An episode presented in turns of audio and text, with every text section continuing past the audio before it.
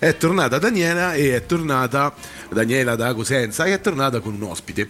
Sì, sono tornata con Sara. Benvenuta Sara. Ciao. Che è una delegata del congresso, è intervenuta poco fa davanti alla platea dicendo una serie di cose a mio modesto avviso molto interessanti. Intanto Sara è una Scusa ragazza Sara, tu adesso sei arrivata molto dicevi giovane. Ah, mi fa, c'ho un po', mi fa un po' emozione parlare. Qua stiamo, cioè tu alla fine vedi, siamo 5 persone, 6 persone, adesso hai parlato al congresso, ti facciamo specie noi. Eh, No, appunto. mi tremavano le gambe ma non si vedeva.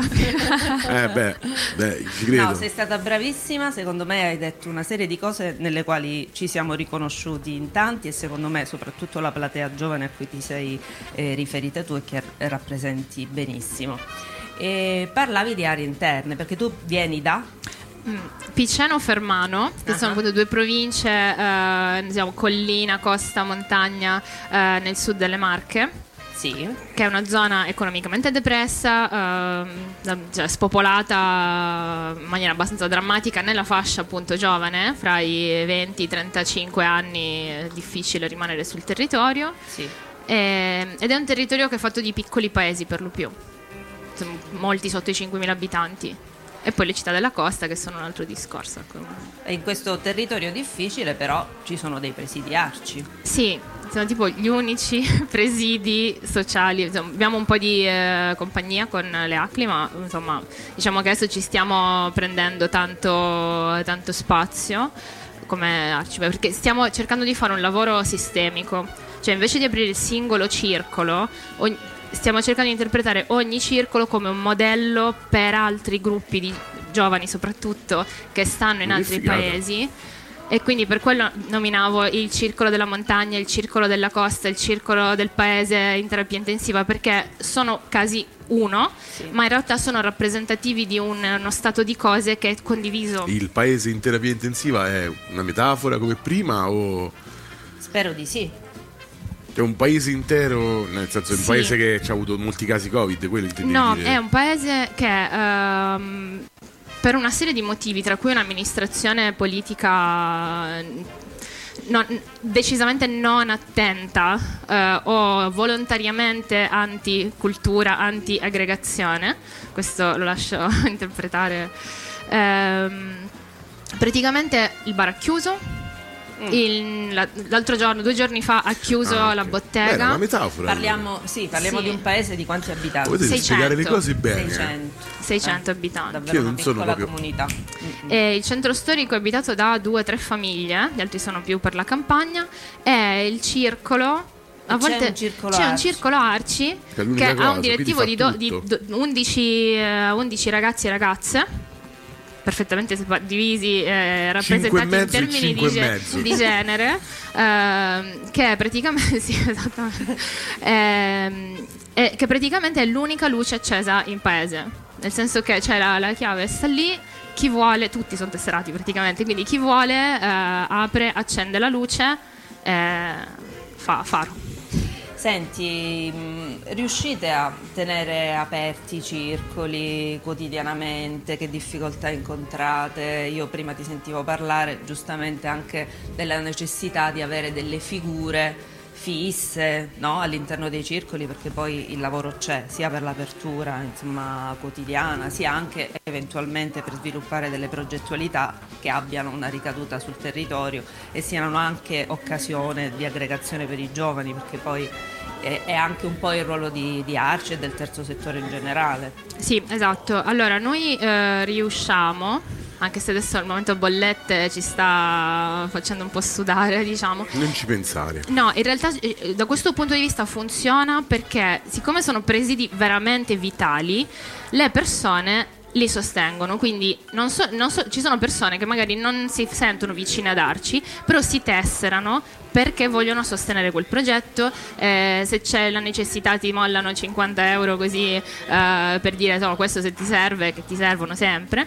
E poi abbiamo un'altra cosa, che questo devo dire, è, che è la- la- un po' la filiera, cioè noi abbiamo costruito durante la pandemia in particolare un gruppo dirigente eh, con, eh, proprio di Arcimarche, con gli altri comitati e facciamo, siamo riusciti a intercettare diversi fondi eh, su progettazione regionale in modo collettivo che poi all'interno di Arcimarca abbiamo diviso in modo uguale eh, tra i vari comitati. Quindi io che ho 5, 6, 7 circoli ho preso la stessa quantità di soldi di Pesaro che ne ha 33 o di Ancona che ne fa 40. È stata una scelta politica condivisa perché appunto se lasciamo indietro chi ha più difficoltà eh, abbiamo perso tutti. Senti, facevi prima un appello anche ad Arci Nazionale ad andare incontro a questo tipo di, eh, di realtà, eh, perché poi l'Arci in realtà è fatta proprio dai suoi circoli, dai presidi territoriali. Ce lo puoi ripetere questo appello? Perché il mio amico. No, noi stiamo in provincia Marco pure noi, c'era. in un piccolo centro pure noi, noi siamo dentro Arci Roma, ma noi siamo in, in provincia piena. Quindi siamo nella stessa barca Esatto. essenzialmente.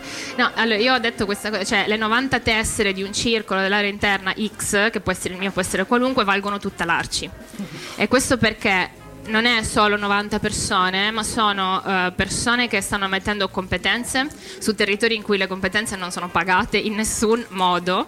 Ecco, devo dire, cioè non è nemmeno, nemmeno l'incoraggiamento quasi psicologico a farle queste cose, eh, ma sono anche pratiche, sono pratiche di resistenza che sono risposte a un disagio sociale che è un disagio del paese e di cui Arci si vuole interessare e quindi deve partire da questi circoli, non può lasciarli indietro. Sì, eh, tu hai fatto un passaggio molto bello dicendo che ehm, altrimenti replichiamo le stesse Sì. disuguaglianze sociali che troviamo nella, so- nella società, rischiamo di replicarle anche all'interno di Arci, se Sì, Arci non si esatto. prende carico di questi territori. Esatto, perché noi ormai siamo abituati a un meccanismo in cui più uno è grosso, in un modo o nell'altro, più alza la voce, più qualunque cosa, eh, più gli diamo spazio.